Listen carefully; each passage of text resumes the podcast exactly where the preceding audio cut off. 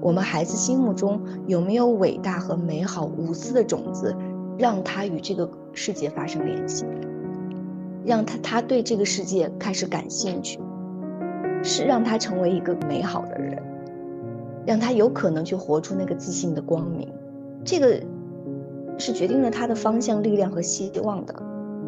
但是我们父母经常做的是什么？就是看到孩子哪里不如意，所以做父母的经常容易做成显微镜，而做不成望远镜。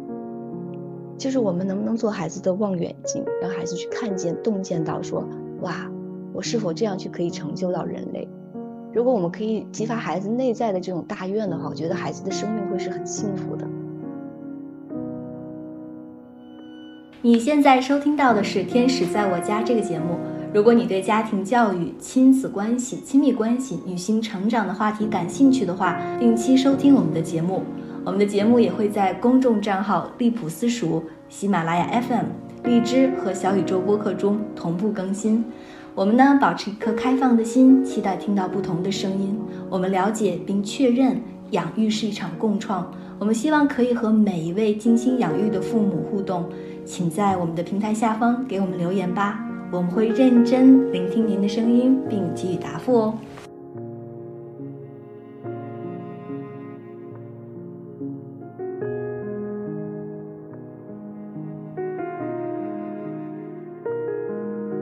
Hello，大家好，欢迎收听新的一期《天使在我家》，我是 DL。Hello，大家好，我是知远。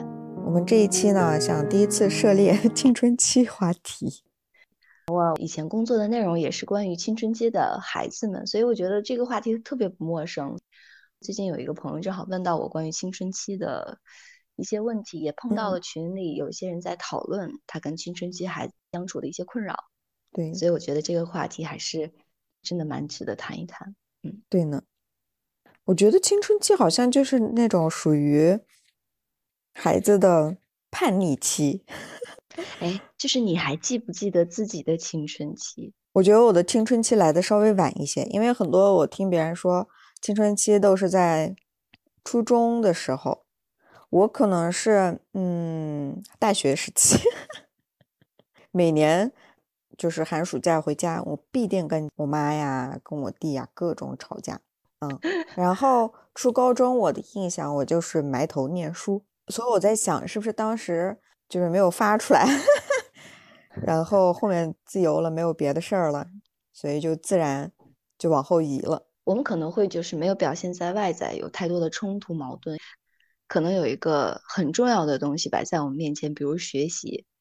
就是有的人在青春期会绑定不同的内容去体现他青春期的特点，但这些特点可能会是特别隐性的。就比如说，我认为这个学习特别特别重要，然后呢，我就会拼命的学习。把它变成我想要去树立我人格的那一个展现的方式，隐性嘛，很多家人就会觉得我的孩子没有青春期，特别乖，嗯，他就一直学习，根本不用家长操心的，有这种孩子。然后呢，就会晚一些，就像你说的，他有很多没有办法张扬和释放的东西，在诸多角色中没有去完全的认识我，就会会晚，所以他们叫这个叫做后青春期。其实不一定是在大学，我的也相对比较晚，就是乖乖女，就是家里都比较乖的孩子，他会越走到最后，就是我到底是谁？我不是你想象的那样，我也不是你期待中的我，我是亲眼见到，就是我身边的一些家人朋友，后青春期的，就是在男朋友那个阶段，你看很多很乖的孩子，他前面不表现，他在。高中也没有谈恋爱，初中也没有谈恋爱，都是很乖的在学习。然后呢，大学甚至都没有。一旦到了工作和开始有更多的社会认知的时候，他反倒会那个阶段跟家里吵的会比较厉害，尤其是在你是否认同他男朋友的时候，矛盾凸显。嗯，那我现在遇到的这一个案例呢，就是在群里看到的是孩子玩游戏，十四五岁的孩子。很沉迷电子游戏，就是一直拿着手机。然后他的妈妈就是想了好多办法，其中有包括跟他约定的，就是咱们约定好了什么时间用，什么时间不用。然后但是一点作用都没有。他说每一天上厕所都要捧着，而且一蹲厕所就很久，因为那个属于他的空间，是你没有办法去干扰的，因为我是要上厕所，你管我在厕所里干嘛？甚至不上厕所，关上厕所门也说我在上厕所，在打游戏。不仅这样，我就是在教书的阶段哈，我有遇到一个孩子是极其夸张的，就是他是拒绝了所有社交，包括跟他的父母的。那个孩子就是你没有一个缝可以撬动。我们作为一个老师，跟孩子在一起的时候，我们都要找一个撬动点的，因为你要跟孩子形成一个绑定一个链接，这样的话，孩子会在你身上投入很多的信任力量，然后呢，跟你一种朋友又不是朋友的那样的盟友关系一起去往前走。所以你总要找一个点，那但那个孩子就是像一颗无缝的蛋，你根本找不着任何一个可突破的地方，他就是一个完全的游戏脑。你跟他说话，他眼睛都不看你，然后呢，从来不说话。他的父亲很焦虑啊，很着急，每天带着孩子来找我，亲自送上学，然后呢，再跟我聊几句。其实这个案例还是蛮特殊的。这孩子在他很小的时候，他父母因为工作的原因频繁搬家，好不容易建立一个交际圈就搬家了。也就是说，他在社会中诸多朋友角色中认识的那个我没有形成。他认为他从来都没有朋友，所以他只能找一个永远不会离开他，也永远建立了关系就不会疏远的这么一个关系，把他那个朋友就变成了游戏，嗯，所以这个就是非常非常难断。你你说我我的盟友就是他，那你怎么让我跟他分开？因为他是我最稳定的一个链接，就是你看我有吵架的方式来树立我，因为只有斗争才体现我的那个独特性嘛。然后也有游戏的，也有各种各样方式的。我刚才问第二，他说青春期可能以吵架为主。那你在教学的时候有没有遇到一些让你感觉到，哎呀，这孩子青春期特别让人困扰？有没有一些可描述的特点？觉得就是他们会有自己的一个世界，可能每个孩子展现的世界不一样。是的，有些是他会有一个，比如说自己的一个兴趣爱好。他是特别愿意跟你去分享，比如说我一个学生特别喜欢画画，嗯，就是在自己的 iPad 上，他会跟我去分享这个，然后我就觉得哇太厉害了。然后他一课间休息一有时间他就画这个。然后有有一些孩子呢，就是他沉浸在自己的想象里面，然后我想去问他，但他是属于那种封闭的状态的，嗯，是不愿意跟你分享。对，嗯，就是我觉得就是。有很多种，我的理解是，青春期的那个可能就是慢慢他们开始建立自己心灵世界的一个过程，但是他愿不愿意把这个世界跟别人分享起来，他可能也在观察这个外在的世界值不值得信任。对，是这样一个过程。对，嗯，我记得我青春期的时候。我没有特别多强烈的这种对抗，因为那个时候我才知道哦，我要什么，我树立我要什么的那个途径或者是那个距离特别短，就马上就知道我要做些什么，所以没有经过太多的这个分裂斗争。嗯，但是我记得我在我世界里，我认为我是特别厉害的，就是有一种英雄主义。我记得那会儿我爸爸，我们自己家经营一些生意，我爸别人有一些冲突嘛。哦，我那个时候就觉得我可以拯救他，你知道吗？我就是那种超人，然后我拿着大锤珠出去要干架的那种。我爷爷都把我拦下来，说你一个姑娘家家干什么？然后就是内在有自己是一个英雄主义可以救世的这样一个一种形象和状态在，就是大人的世界，你们是大人，你们都不如我，就特别特别强烈那种感觉。所以你刚才说的，哎，就是每个孩子所呈现的青春期的世界都不一样，但是他他有一个就是不同的那种矛盾状态。我我发现其实有顶嘴的，就刚才你说的，我也跟家里人吵架什么的，不听大人话的，根本听不进去建议的这种，就是拒绝，完全拒绝沟通的，还有很多很多表现，比如厌食的。我最近接到一个听众，就说他饮食失调。就是没有办法吃东西，因为这个吃饮食的问题，最后要频繁就医，而且是不能上学的状态非常严重。还有谈恋爱的，谈恋爱这个就就家长就尤其是女孩子就会特别担心。还有离家出走的，还有着着装方面的，就是有的时候他们会有一些 cosplay 啊，或者是就是把 cosplay 变成了日常生活着装啊，把头发搞得非常的夸张啊。所以我记得我在高中的时候，我们老师说就严令奇装异服，不知道你们有没有。而且女生的话。就是不能披长发，对，就是对我们的着装，对，有特别明确的校规的校服的要求，还有冒险。就比如说我刚才说的，我的这种打打架就是 我通过一种方式来展现我的那种英雄主义，我的那种力量感，还有社交问题的。其实很多孩子是有社交障碍的，就比如说他会遇到霸凌，但他没有办法说；还有青少年犯罪的，就在霸凌里边很极容易出现的就是青少年犯罪。还有比如说孩子退学、抑郁的、自杀的，这些都是后果非常严重的那种后果了。所以这个青春期问题的话，我觉得就是在我们再重新去看待这件事情的时候，你刚才说到一点，我特别认同，就是其实就是在建立我的那个心灵世界，就是如何哪种途径去建立我的心灵世界，嗯。所以我记得那个时候我就很难去讲我是谁，我在众多角色中建立一个我。我们以前可能会说，哎，十几岁、十二三岁、十四五六的岁的孩子才会有，甚至都要说啊，我的已经到大学了，对吧？十八以后了都是，但现在来的特别早，这个青春期，九岁、七岁开始换牙的时候，其实基本就开始了。说啊，这么早？因为现在孩子被这个社会的发展，还有包括科技。我会是觉得这是一个很难融入的这么一个社会，较比用我的那个经历来看，这个社会真的多了更多的障碍。但是对于这一代的孩子来说，我们的孩子来说，他可能就觉得社会不就这样吗？所以我们的认知是不一样的。就比如说你说钱的这个问题，我们的现在孩子是不知道钱是什么的，他只知道刷码、扫码，所以。我的孩子在认识生活的时候，很他很重要的一个关系，金钱关系，他是无法建立的，你知道吗？就是把很多其实货币钱是一个很虚拟的东西，但是它变得更加虚拟了。就是孩子在认识这些东西的时候，因为我们说是怎么样通过这个方式去认识我，其实就是建立生活中的点点滴滴和我之间的关系，对吧？是的，金钱对于你来说还是钞票吗？对于我来说，就是躺在手机里的一个数字，一会儿多一会儿少，它在无形中发生变化。所以孩子也是，就是他们在这个社会中怎么去建立我去迎接我的那个诞生。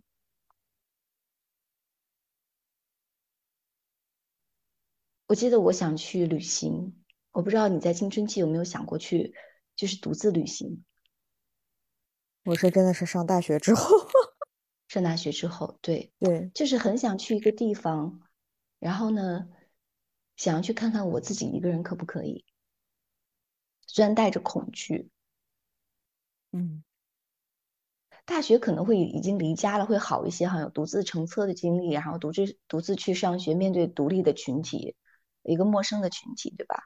所以我记得那个初中那会儿，我就特别渴望独立，但是我又特别渴望的就是父母的那种关心。与父母的关系会发生变化，但是与自己的也会发生变化。就是我想表达自我，我特别敏感，就特别渴望让别人知道我的想法，但是我特别怕别人听到我的想法说这么幼稚。所以这也就是为什么很多孩子，你说他其实愿不愿意跟你分享的前提是，他能不能信任你？他可能不敢信任你，所以他不敢去表达自己。所以他是慢慢慢慢，这里边他其实不是说与别人的关系怎么样，他首先是不信任自己说的那个话是否是有分量的，因为这个阶段他对成年的那种渴望是极其强烈的，就是我已经长大了，我已经是个成人了，我不能让别人觉得我很幼稚，像小孩子一样，所以与自己的关系特别有矛盾。我的友谊呢，我特别渴望一个稳定的闺蜜关系，但是我特别嫉妒。嫉妒他人，嫉妒他人比我好，所以我要努力，我要显得比他人好。从各个方面与同伴的关系出现了一些分歧。然后这个阶段还有一个很难以启齿的话题，就是爱与性的关系。他们渴望，但是又害怕，又压抑。最讨厌的就是学习，但是又不得不提高成绩，因为这是他们的社会角色。所以在这个阶段，他就是生理上的高度成熟啊，这个心理上的。没办法去加入这个速度，跟这个速度齐平、齐头并进。所以刚才我们提到的这个案例，就是沉迷游戏的孩子，只是青春期矛盾的一种矛盾方式，一种体验方式。所以如果在这个阶段，家长遇到了这样的困扰或困惑，可能你的矛盾困惑不是游戏，但是同样是在青春期有矛盾和困惑，我们就要想家长的角色到底该怎么办了。遇到了这么多的矛盾冲突，最有效的方式是什么？家长又能做些什么？但是我们讲最有效的方式之前，最无效的方式是什么？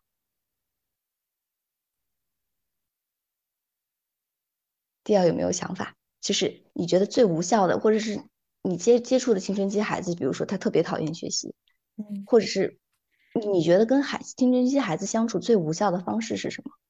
就我觉得可能就是，嗯，最无效就是就你没有去听，没有去建这个桥梁，但硬是去说教去，嗯，逼着这个孩子按照自己的这个道路去走。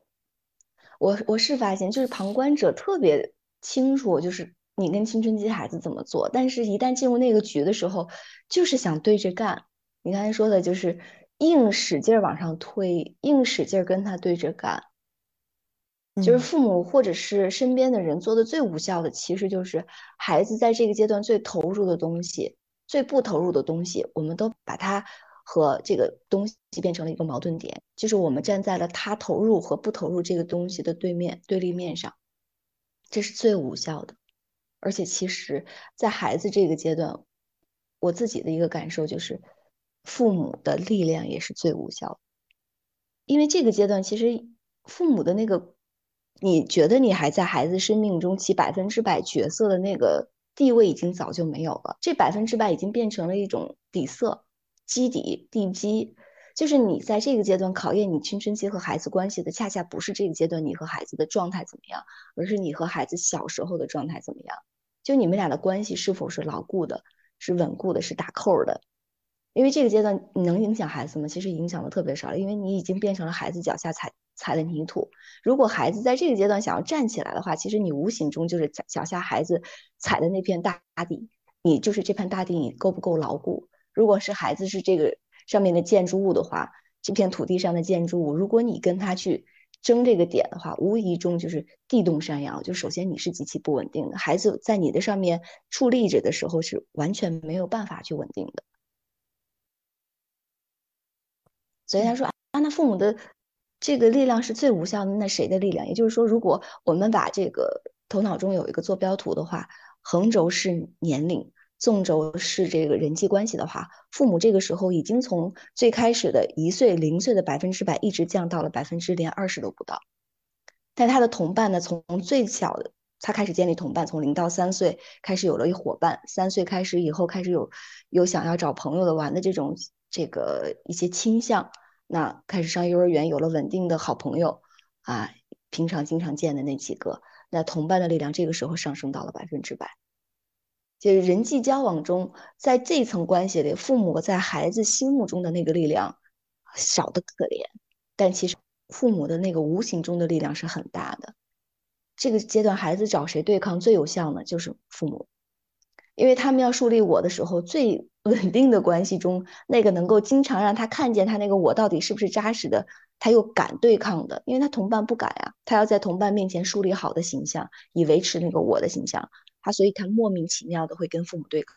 他不是为了否定，他是他不是想要否定父母，或者是觉得父母说的不对，他就是为了否定而否定，毫无理由的否定。所以那个妈妈就说：“嗯，嗯，你说，其实孩子那个时候他也不知道他为什么会这样去做。”对，说的非常好。他不是，他并不知道，他是无端的，他控制不好自己。在青春期的我是重新诞生的一次。如果说把父母的那个分娩，就是我们养孩子、生孩子那个过程变成分娩的过程的话，那其实这个阶段是父母的二次生孩子的那么一个过程，是孩子自我诞生的这么一个过程。你想那个分娩的状态痛疼痛级有多痛，这个阶段的心理斗争的疼痛就有多痛。我我们会觉得说，我那个时候没经历这些呀，怎么他现在这么痛苦呢？至于吗？就这一句话。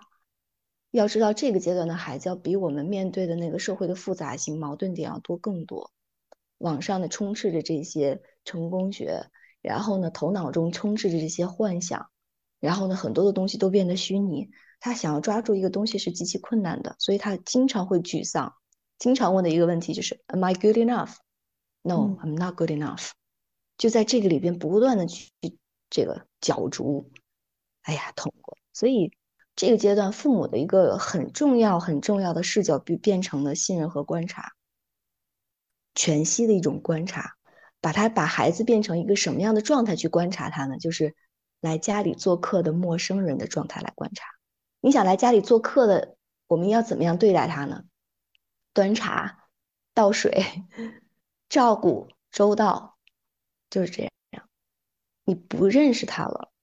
因为他也不认识自己，他在重新去找自己。但这个阶段，我们很多父母都想要干嘛？想赢孩子，就是我还不信了，我管不了你了。我是你爹，我是你妈。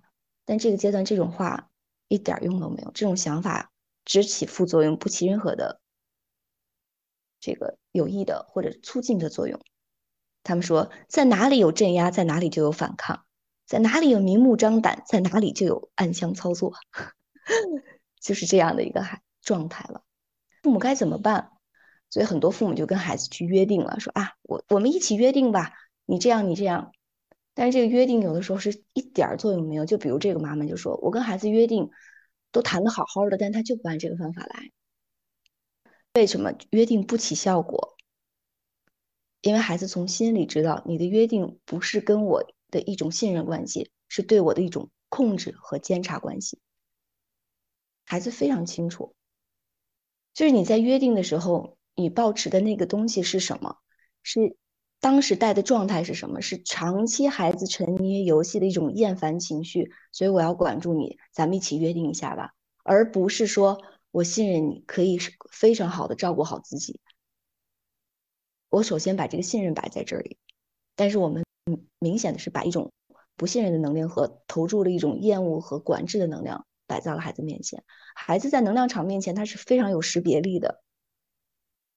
所以，家长信任的是什么？家长信任的是我通过这个可以管住你，希望这个能起到作用。但他不信任的是孩子本身。所以我们首先要先建立起来对孩子那个最牢固不破的信任，就是无论他做什么，在这个阶段都是 OK 的，都是 OK 的。那不反天了吗？很多家长问，不会，就是当你从小到大对了孩子一直保持着、保有着一份信任的时候，那孩子不会做出出格的事儿，因为从另外一个角度，其实是你在信任自己，是吧？嗯，因为是你养的孩子嘛，不是别人养的。你是眼睁睁的看着他长大，眼睁睁的看着他从手里的一个捧出来的小婴儿变成了一个顶天立地的孩子，一个人，一个成年人，马上就要成年了。所以这个过程，没有人比你更了解你的孩子。如果你都不信任他，反过来其实就是你不信任自己。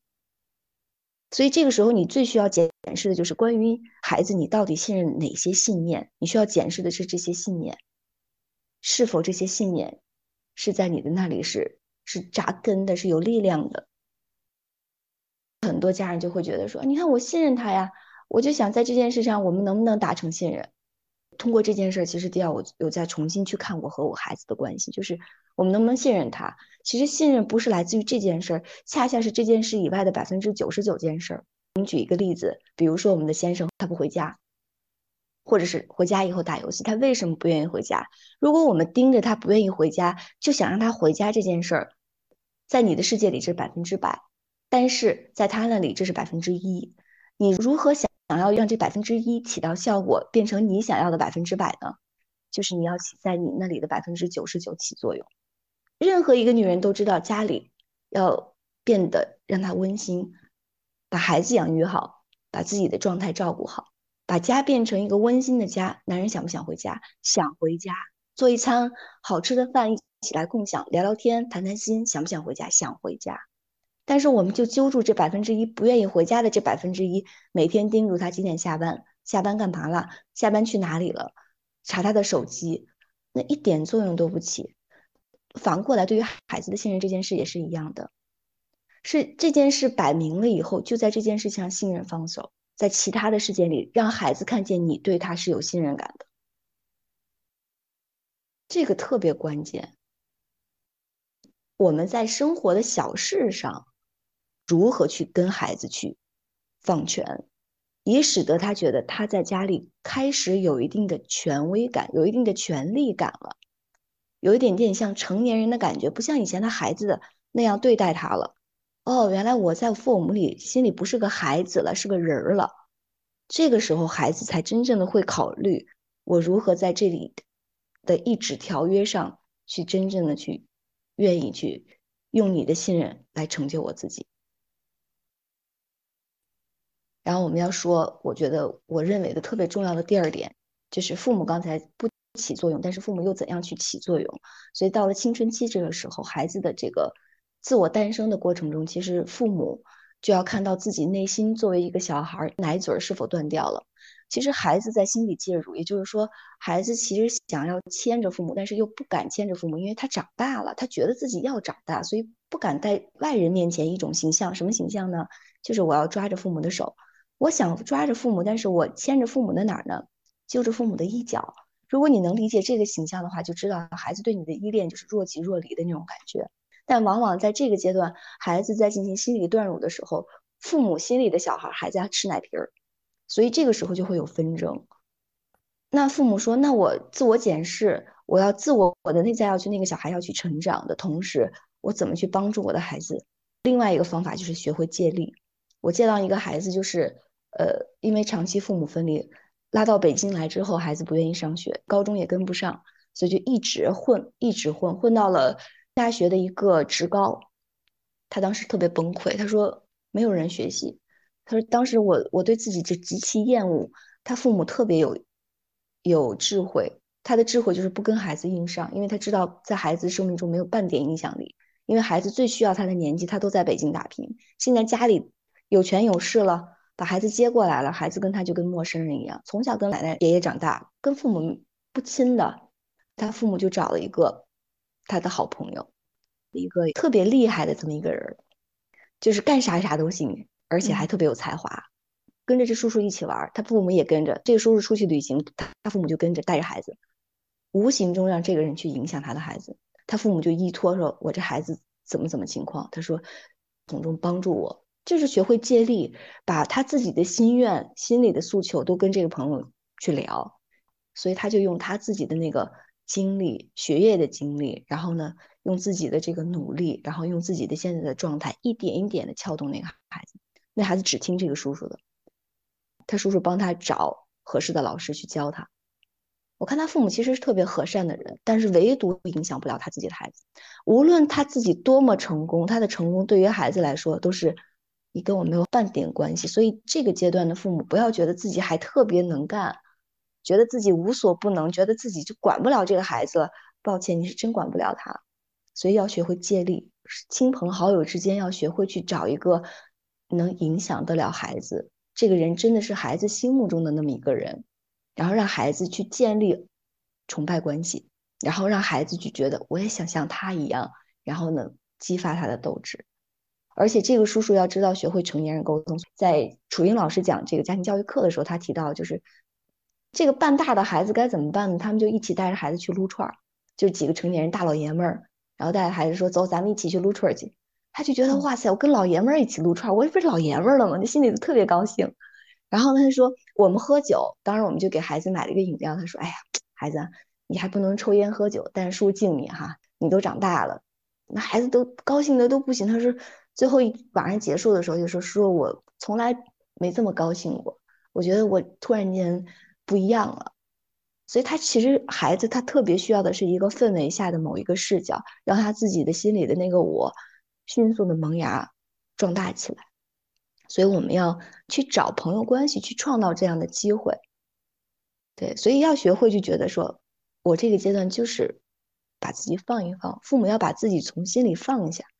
但是父母把自己端着，总想让孩子在心里还端着我们，那是自己的不成熟，不是孩子的不成熟，是孩子渴望成熟，你不给孩子机会成熟。所以，如果要听到这里的父母朋友的话，其实就去想一想说。哎，我身边有没有这样的一个可靠的信众？然后呢，让我和他一起能够绑定，去帮助我的孩子，无形中去影响到我的孩子。我记得还有一个爸爸，就是在一个短视频里，就那孩子也是打游戏，成天成宿成宿，晚上不睡觉。他爸你知道做些什么吗？特别有意思。他爸就半夜开车两三点，然后就带孩子开车出去，干嘛？你猜？嗯，干什么呀？他就带着孩子大街小巷的串，他能看到早点摊儿，两三点的人都会开始摆摊了，甚至还有两三点就根本没回的，就是吃夜宵的那种。所以他就他爸就挨个大街小巷的带他转，然后呢去找那些人聊天儿。他说：“那个你去看看这些叔叔阿姨他们在做什么。”这些叔叔阿姨就说：“哎呀，孩子要读书啊，我们当时就是不读书。你看现在。”闹着别人在睡觉，我们还在卖苦力，但是苦力也可以赚钱。但是呢，其实你这么好的青春，可以做一点不一样的事情，这也是借力的一种方法。他没有非得使自己的那个劲儿，就是有智慧的人都会自己往后退，不会拿着大枪往上自己往上干。就是要知道什么时候出其不意，对吧？就是什么时候出奇制胜，这些都是。所以我们在想的就是，你到底能在哪个层面上去帮助到孩子？就要动动脑筋了，就要去想想办法了。还有一个，我觉得特别特别到了青春期特别特别重要的就是什么呢？就是有梦想。我们的孩子其实现在都是怎么说呢？就是他为什么对游戏的世界情节感兴趣？因为在那个我的独立人格里，他能看到自己的形，他在这个游戏世界里能够有掌控感、有成败心，然后呢，能够体验到自己的这个成就感。价值感，所以所谓的成就感、价值感就是什么？他心中的那个幻想的我，到底以怎样的方式来现实？这个阶段其实是孩子就青春期开始的时候，是孩子跟世界发生连接的时候。你还记不记得自己的梦想？对呀，你有没有梦想？对，我觉得这个好大呀。是这个这个问题。我当时的梦想是什么呢？理想或者是一个小目标吧。我记得那会儿是。我特别想做外交官，嗯，我就觉得自己啊，我会头脑中想象自己做什么呢？就是我拎个小小皮箱，然后呢搭乘飞机，这个国家飞一飞，那个国家飞一飞，然后呢去翻译翻译，或者是当去去做外交大使。哦，就就这个形象，就这个形象支持着我。我那个时候特别想考北外，无奈自己成绩太烂，然后呢，或者是外交学院没考吧，没考上，但是他并不妨碍我去有梦想啊。它并不妨碍去我去热爱我所从事的东西，比如说我我最早是很热爱英文的，因为这个热爱婴儿，我去想到我能因为他而谋生去做个什么呢？我就觉得外交官这个形象特别符合我的那个心中的那个愿景。但是我们的孩子在这个社会在发生变化的时候，而且社会在动荡，自然关系和人的关系在分裂的时候，其实我觉得这个梦想可以基于一种大愿，就是它不一定要实现，就是基于人类的。就是我敢不敢想，我能为人类做些什么？就是父母有没有一些机会去激发孩子，去建立一个基于人类现实层面的一种大利益的一种愿景？